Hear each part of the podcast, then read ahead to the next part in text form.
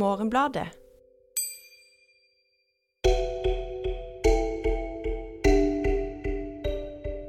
Hvis du har et idealistisk utgangspunkt for å adoptere et barn, så er ikke det god, nok grunn for å adoptere i dag. De på en måte luker litt bort den der godhetstanken. Det finnes omtrent 20 000 utenlandsadopterte i Norge, og den siste tida har vi fått lese kronikker og essays i ulike aviser og nettfora om hvordan det er å vokse opp i en familie og en majoritetsbefolkning som ikke ligner en sjøl i utseende, og om all rasismen mange har blitt utsatt for.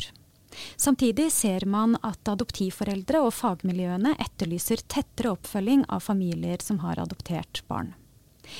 I Ukas avis har vi fått lese et essay skrevet av forfatter og psykiatrisk sykepleier Synne Sund Løes om hvordan hun har opplevd en oppvekst som adoptert fra Sør-Korea, om hva hun mener mangler i samtalen om de adopterte. Jeg har snakka med psykolog og forsker ved Folkehelseinstituttet, Leila Torgersen, og forfatter og psykiatrisk sykepleier Synne Sund Løes om hvordan det går med de adopterte, og om hvem adoptivforeldrene er og bør være. Og journalisten som har snakka med dem, det er meg, Ida Palin Bostadløkken.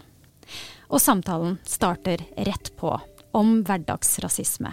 Hvem er det norske samfunnet? Hva, hva, kan dere se på hva dere ser, når dere ser oss? Synne er på Milslukeren, en sportsbutikk på Ullevål, for de aller mest skiinteresserte den 23. desember. Og ingen av de andre folka der inne på butikken virker til å skjønne hva en dame med koreansk utseende gjør der. Og den ene mannen etter den andre går konsekvent forbi henne i køen. Jeg tenker at eh, det kan være sånne små bagateller som det som å oppleve køsniking. Det kan jo alle mennesker oppleve. Og det fikk jeg en kommentar på nå, jeg, eller flere. Ja, men alle opplever jo det. Ja, alle opplever det. Men jeg opplevde den, jeg også opplevde det veldig mange ganger. Men det var, det var noe i den situasjonen som jeg opplevde annerledes, som var en Jeg vil nesten kalle det en retraumatisering. Og så tenker jeg at jeg valgte å skrive den episoden der inn, for jeg syns den var litt morsom.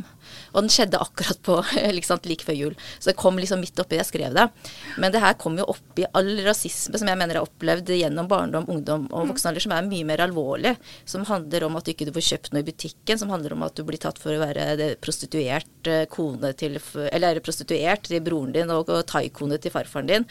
Eh, og at du må krype gjennom vinduer for å, for å slippe unna ikke sant, situasjoner og sånn som jeg har opplevd gjennom hele barndom og ungdom. Men det er ikke noe å skrive om, fordi jeg tenker at adopterte har ikke noe egentlig stort behov for å fremstå som ofre. Jeg vil jo at, at heller at adoptertes erfaringer skal være speil på hvordan norske samfunn eh, eh, ser på adopterte. Det er jo det som er interessant. Hvem er, hvem er det norske samfunnet? Hva, hva kan dere se på hva dere ser, når dere ser oss?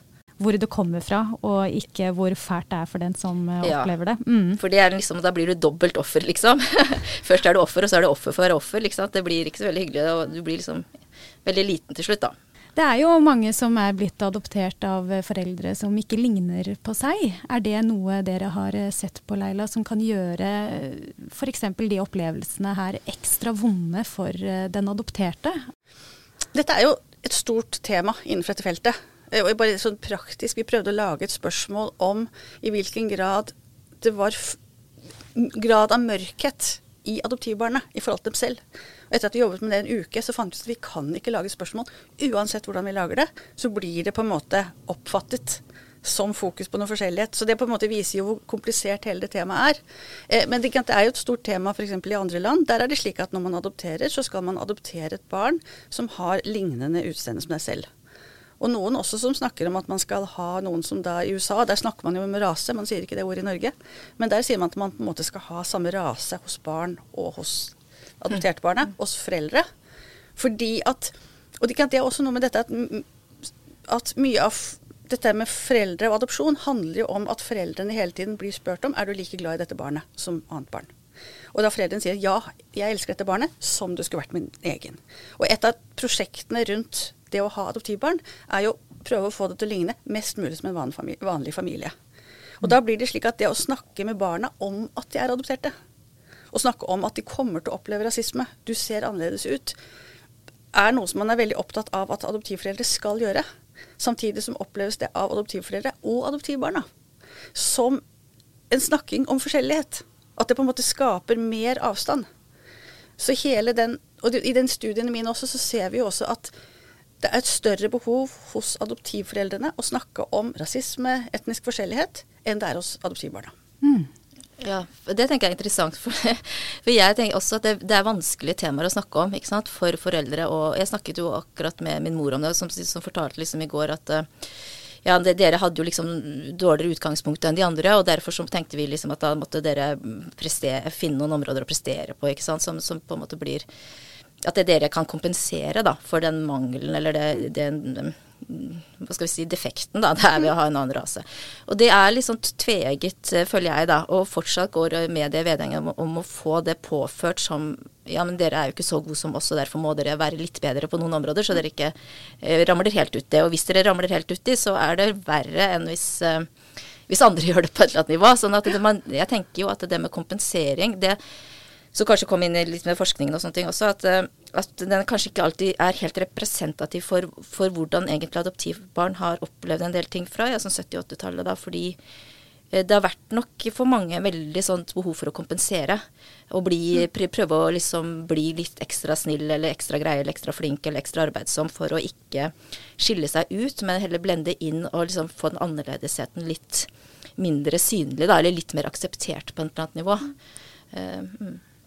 Ja, for I essayet ditt så forteller jo du om deg sjøl og broren din, og dere er jo begge utsettvanlig hardtarbeidende folk, får jeg inntrykk av. Men eh, altså dette her med det å gjøre en undersøkelse, man skal sjekke hvordan den adopterte har det også som voksen, ikke sant. Og så er de kirurger og forfattere og mm. sånn.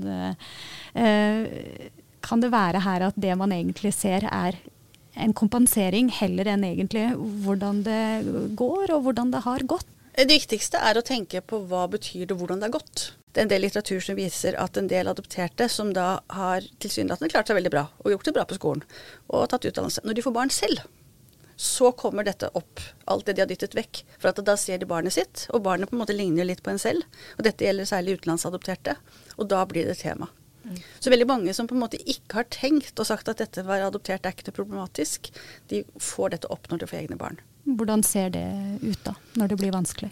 Eh, nei, noen Dette er jo forskjellige historier. Noen får, eh, får, litt depresjon eller angst eller reaksjoner. For mange er det en slags erkjennelse. At de bare rett og slett ser at en del av de tingene jeg gjør Og det å smile og se tilsynelatende blid ut utad, er en sånn historie som ofte går igjen. At de ser livet sitt i lys av den forståelsen. Mm. Eller at noen også begynner å tenke på at kanskje det at min mor ga meg bort da jeg var bitte liten, kanskje den bevisstheten om det har ligget der et eller annet sted hele tiden. Og som da igjen ble aktualisert når de får barn. Men jeg har liksom bare lyst til å si en annen ting også, fordi at du kommer jo fra en tid og fra en gruppe adopterte som gjennomsnittlig scorer høyere på, gjør det bedre på skolen, får bedre utdannelse enn majoritetsbefolkningen, både i Norge og USA og alle land. Så det på en måte var en helt spesiell type barn som ble adoptert bort. Så de hadde, de hadde på en måte rent sånn, de hadde en bagasje som gjorde at de bedre rustet for å ta en lang utdannelse. Det er det ene. Og det andre som er like viktig, er at, de, at foreldrene hadde et godt liv. Og de barna ble på en måte tatt vare på. De er ikke traumatiserte mm. før de på en måte kommer videre. De barna som adopteres i dag, har en, veldig ofte en helt annen historie. Nå ble det sagt mange interessante ting her, jeg bare, og jeg ser at du uh, har lyst til å spille inn noe, Synne. Første poenget her var dette her med at man kan oppdage som voksen at det egentlig har vært vanskelig, kanskje spesielt når man får egne barn. Er det noe du kjenner igjen av de du kjenner?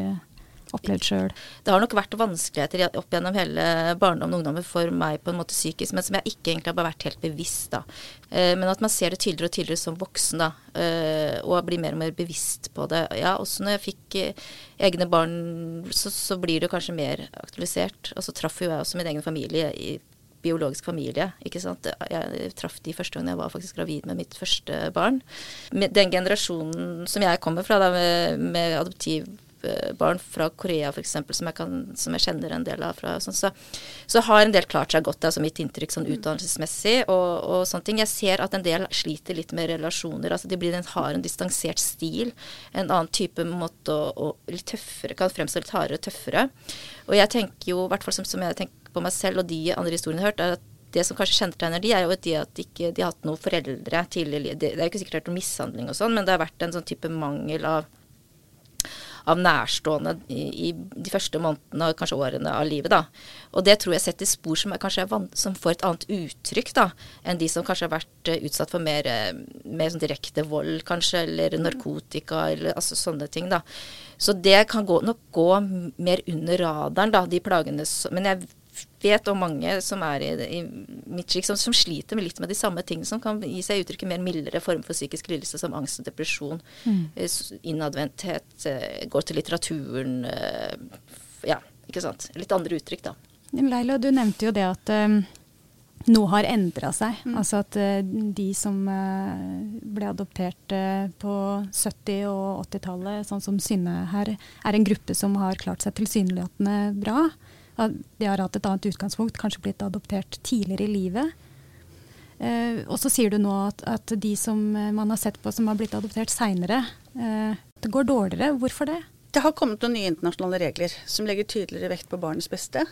Eh, og de har blitt enda tydeligere på at hvis et land skal adoptere et barn, så er det fordi at man har gjort en helt klar vurdering at det er barnets beste å vokse opp i et annet land. På tross av de utfordringene. Det gjør at for mange land så tenker de at det å adoptere et barn bort er på en måte en tegn på at de ikke klarer å ta vare på barna sine. Og det vil de ikke. Ulempen med dette her er at det er en del barn, sier noen, som da sitter i barnehjem istedenfor å bli adoptert bort. De barna som har en del fysiske, psykologiske Ikke at Hvor de ser at det er noe galt, det er et eller annet med barnet som gjør at de kan legitimere at de kommer til å få det bedre i et annet land. Så de barna som adopteres bort, de blir selektert ut fra å være de barna, oftere på et barnehjem, eller innenfor For de som blir adoptert nå, er jo barnevernsbarn i andre land. De i større grad selekterer de barna som er eldre, slik at de ikke har fått adoptert de bort i det landet de kommer fra, eller har en del tilsynelatende alvorlige vansker. Og man også ser at mange av de som blir adoptert tidlig, viser seg å ha større vansker enn, blitt, enn det hadde blitt eh, sagt. F.eks. psykisk utviklingshemmede, svake psykisk utviklingshemmethet. Som antagelig de i barnehjemmet i Kina har sett at dette barnet reagerer på en måte Det er et eller annet med det, mm. og så adopteres det bort. Så de er eldre, og de har bedre vansker enn før. Og det er veldig mange færre adopsjoner da enn før. Ja, nettopp. Og det, etter mitt inntrykk så er det jo vanskelig å få adoptere ja. et barn. Altså, hvem er uh, adoptivforeldrene, og, og, hvem bør de være? Har dere sett noe på det? Det er to forskjellige spørsmål. Eh, men det ene er at det er jo barn, det er foreldre som forferdelig gjerne vil ha et barn. Eh, jeg tror at de er litt eldre enn før, fordi at det, det hele tatt tar det lengre tid før folk oppfatter og oppdager at de ikke kan få barn. Eh, og de må stå veldig lang tid i kø for å få barn. Eh, men, men, de er superforeldre. De er vurdert på alle mulige måter for at de skal være noen, ha disse egenskapene som gjør de skikket til å ta vare på et barn.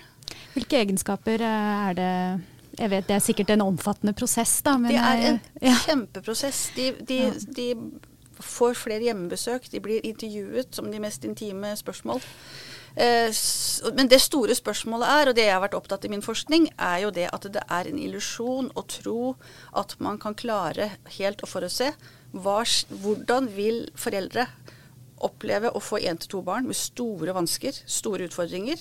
Eller hvordan, hvordan, vil de takle å få en rasende sint tenåring som gjør opposisjon, og som er kjempesint på dem og sier at 'jeg vil ikke ha noe med dere med, å gjøre'? Mm. Så, så, det er veldig vanskelig å predikere hvem som klarer å takle den situasjonen som er, for, er der senere. Men, eh, men, det blir vurdert ut fra evne til oppdragelse, kompetanse, utdannelse, økonomi osv. Ja. Mm. Egentlig sånn generelt man kan tenke seg at folk tror er viktig. Det er en test mange foreldre egentlig ville ha strøket på. Jeg ville helt strøket, det tenkte jeg sikkert. Jeg prøvde det der, spurte mine barn, og de mente at jeg hadde ikke fått adoptere et barn.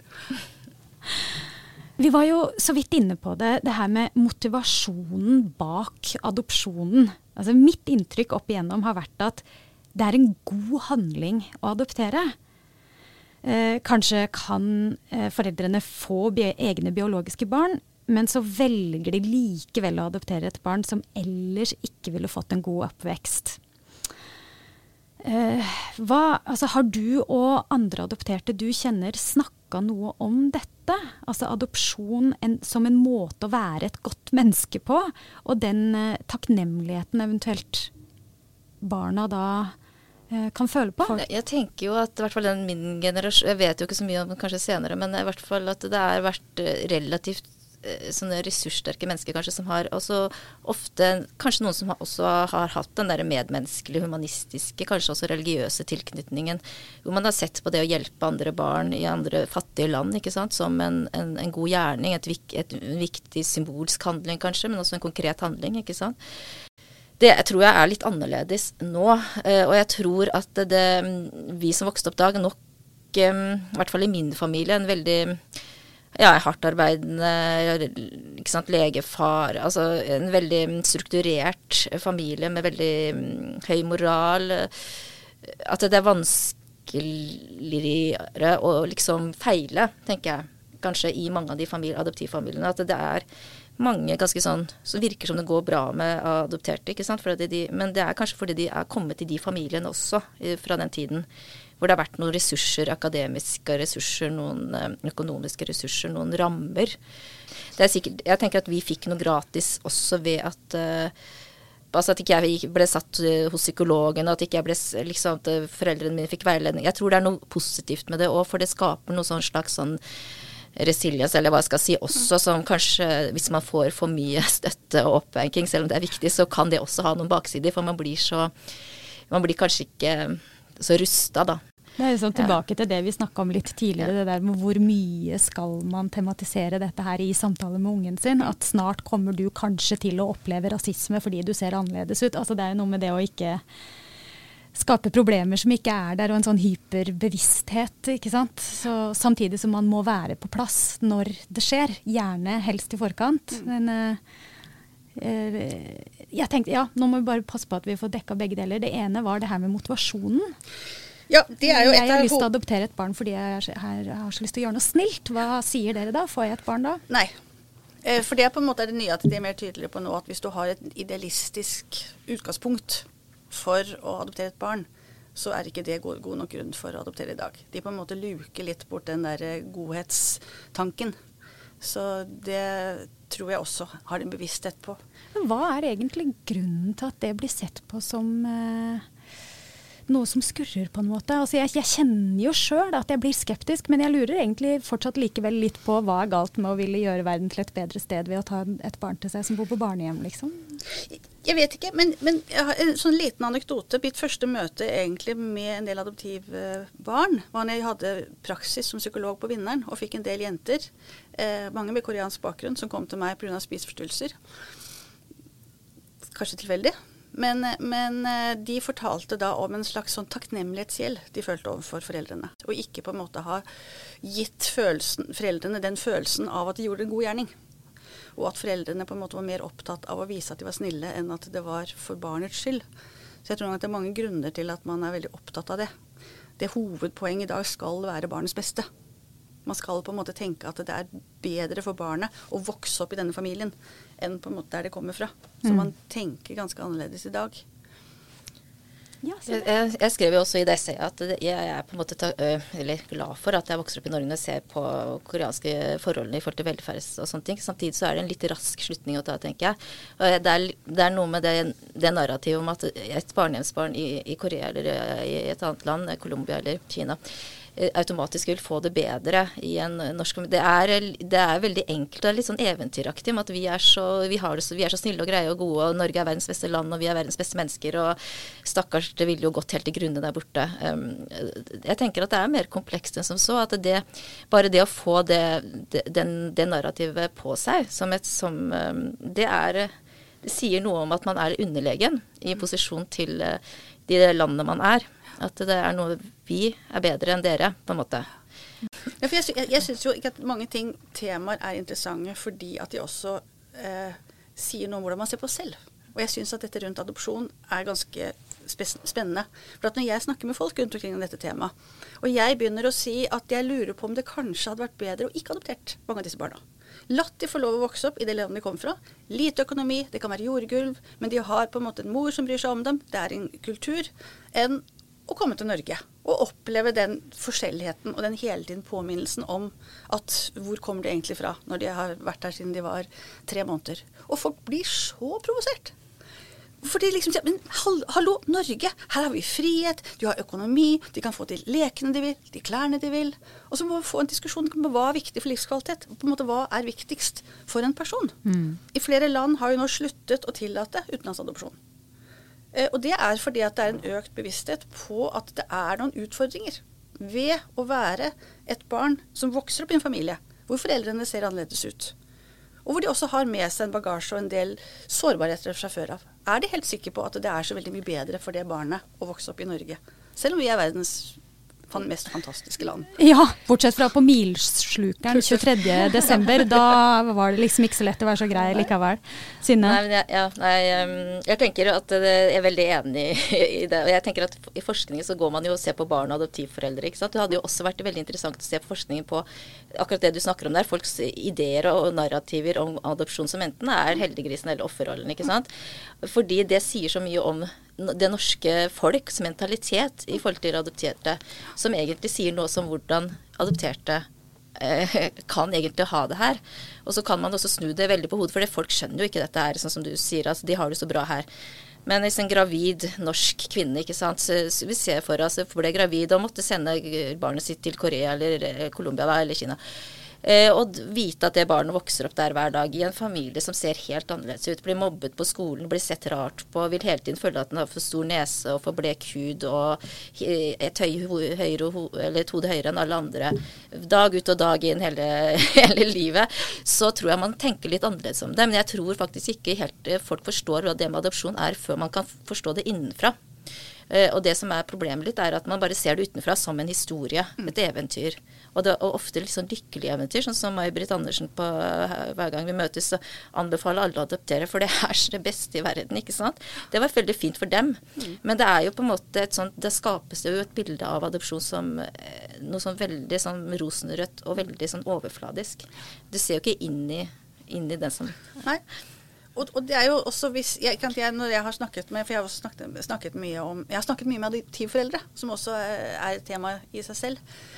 Det de også sier, det er jo også noe med at den der omfattende utvelgelsesprosessen i Norge gjør at de på en måte føler at de er valgt ut for at de er superforeldre. Og det gjør også at mange adoptivforeldre venter for lenge med å be om hjelp. Fordi at de også tenker at dette her burde de kunne.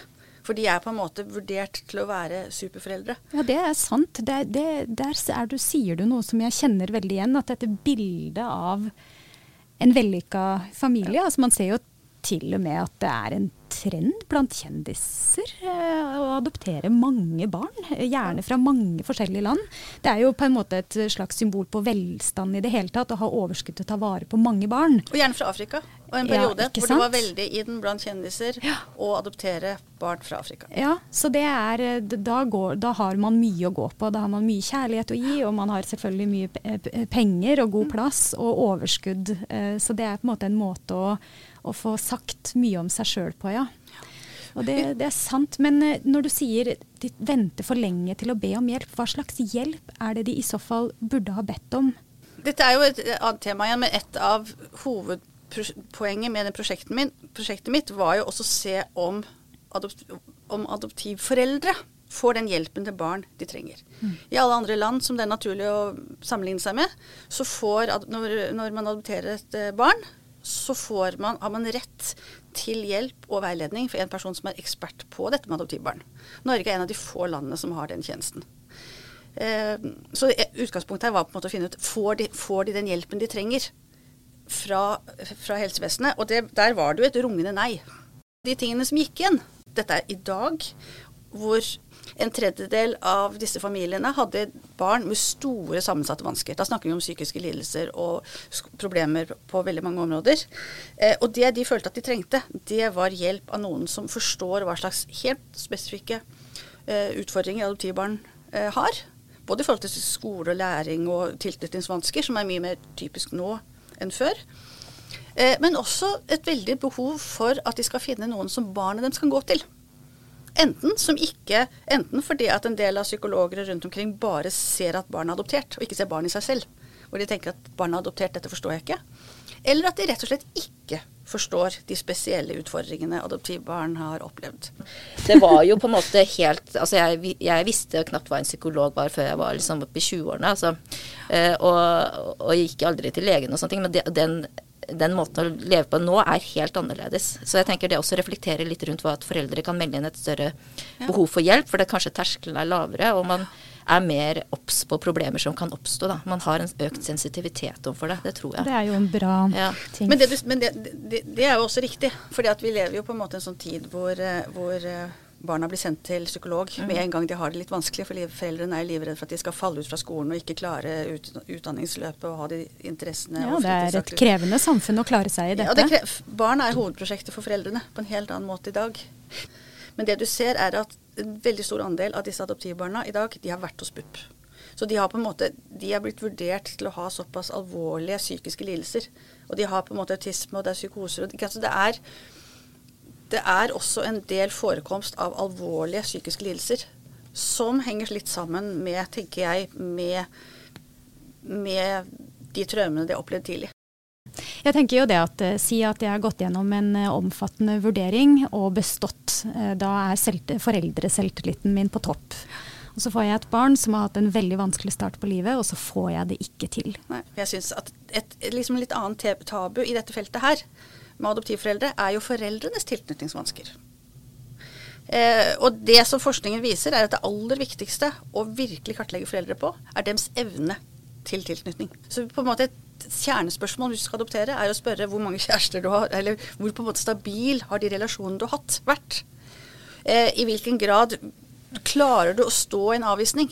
Den sterkeste prediktoren for at et adoptivfamilie ryker, er at foreldre ikke tåler avvisning.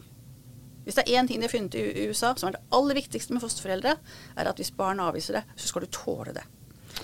Så dette med liksom tilknytningsevne er utrolig viktig når man skal møte et adoptivbarn. Altså, dette er jo refleksjoner alle foreldre bør gjøre seg. For det er jo utrolig er smertefullt når ungen begynner å slamre døra eller vende seg bort. ikke sant? Det men, men, men, dette også, ja, men det er, også, det er også noe med at dette er adoptiv tilknytningsvansker hos barna. For det er også en sånn ny forskning nå. For du har det der ukritiske hvor, måte, hvor de får et barn, eh, og så ønsker de å være den eneste for dette barnet. Og de får beskjed om at de skal ikke sende barnet i barnehagen, for nå skal de bare være sammen med barnet. Og så bygger de en tilknytning, og så kommer det en vilt fremmed i gata, og så slår de seg, og så løper de til en fremmede de aldri har sett, istedenfor å gå til mor. Og så kaller man det en tilknytningsvanske. Det man er opptatt av nå, er jo at dette her er en veldig god tilpasning til et liv i et barnehjem hvor de har vokst opp. Hvor det handler om å sette, det, sette, seg på det fanget som er der.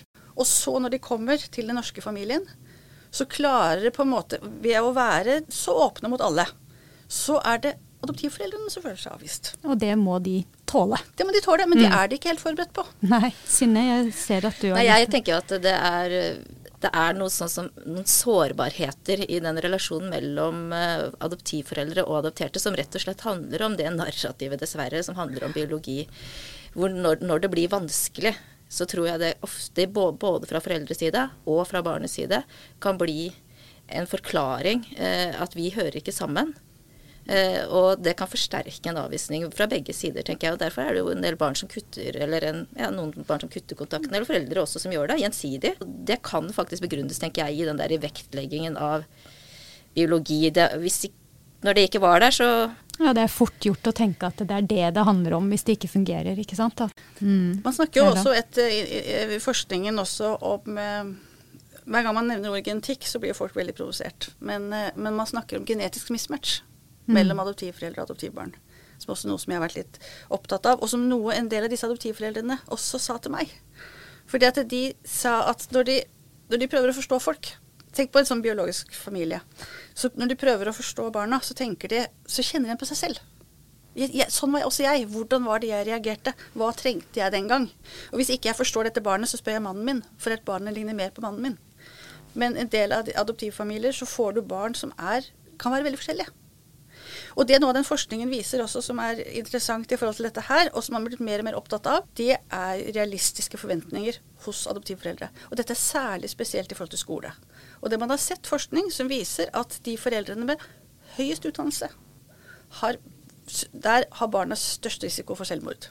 Det, det er antagelig kanskje ikke riktig at man gir disse barna til de foreldrene med høyest utdannelse, mest ressurser, Det var det kanskje før. Man fikk aldri barna fra Korea som gjorde det bedre på skolen. Nå får man helt andre typer barn som har en del store kognitive vansker. Og da blir mismatchen mellom hva barna klarer, og hva foreldrene venter, så stor. Og da kan det være slik at søsken og familier til de som har adoptert, hele storfamilien, alle barna der begynner på universitetet, gjør det kjempebra. Mens dette barnet får bare, nå gjør jeg gåstegn, det er ikke for film, tre i snitt. Som er fantastisk ut fra de forutsetningene de har. Mm. Men det blir tapere i den familien med akademikere rundt overalt. Du var jo så vidt inne på det, Synne, dette her med at det kan være vanskeligere å feile i en så ressurssterk familie. Som, uh, altså, det, det, kan det jo være, igjen, for alle, men kanskje ekstra uh, ekstra vanskelig hvis det i tillegg også raskt blir en fortelling om at ja, det er fordi det ikke er min egen unge biologisk. Man sier jo ofte sånn ja, det har du etter faren din, hver gang man ikke kjenner seg igjen ja. i sitt eget barn. ikke sant? Og, så man strekker seg jo etter en eller annen forklaring. Ja. Og den sanneste er biologien. Blir veldig, veldig liksom. hyperbevisste, og det tenker jeg det er ikke så mange som vet. For det er ikke så mange som er inne i, den, i en annen hudfarge hele tiden. Hvis man, ikke er, hvis man er hvit eller etnisk norsk, så, så har man ikke forutsetning for å forstå den beredskapen som hele tiden er der. da. Uh, og det, det, tenker jeg det, på, det, er jeg blitt mer bevisst på hvor mye det har påvirket selvbildet mitt. Altså. Det er ganske massivt, og det tror jeg veldig få forstår. Vi må dessverre runde av, men jeg tenker eh, jeg vil spørre dere helt til slutt. Hva er det dere kunne ønske dere av um, endringer, både i, i forskninga og, og for øvrig i, samfunnet? Leila? Er det én ting jeg ønsker, så er det at folk skal bedre forstå nettopp det du sier. Hvordan det på en måte det er å ikke kunne rømme fra sitt eget utseende. Hvordan det på en måte er å alltid, når som helst, for hvem personen du møter, kunne bli møtt med et eller annet idiotisk spørsmål om hvor du kommer fra. Og den, den, Det må du på en måte alltid bære, bære med deg. Og at også folk skulle på en måte tenke seg litt mer om før de alltid spør. Sinne, hva tenker du? Nei, jeg tenker jo at det hadde vært interessant med litt forskning på adoptertes egne skjønnlitterære historier om hvordan det er også sakprosa å være adoptert. For det begynner å bli en del bøker utgitt uh, av uh, Brynjulf Kjønn, av Anne Østi, Astrid Trotsi i Sverige, Maja-Lill Langvad i Danmark, uh, Patrick Lundberg i Sverige. Det er mye adopsjon. Det er en egen sjanger, og, det, og det, da kan man få se hvordan adopterte opplever det å være adoptert innenfra på et mye mer kompleks måte. Så det burde vært gjort forskning på de tekstene, tenker jeg. Og det håper jeg blir gjort, for da vil man få en mye mer nyansert informasjon og kunnskap om hvordan det er, da. De historiene. Mm. Vil du lese essayet til Synne Sund Løes og mer om adopsjon og andre saker, kan du tegne deg et abonnement på morgenbladet.no podkast. Der får du avisa i posten i fire uker og full digital tilgang for kun 50 kroner. Uten binding. Vi høres!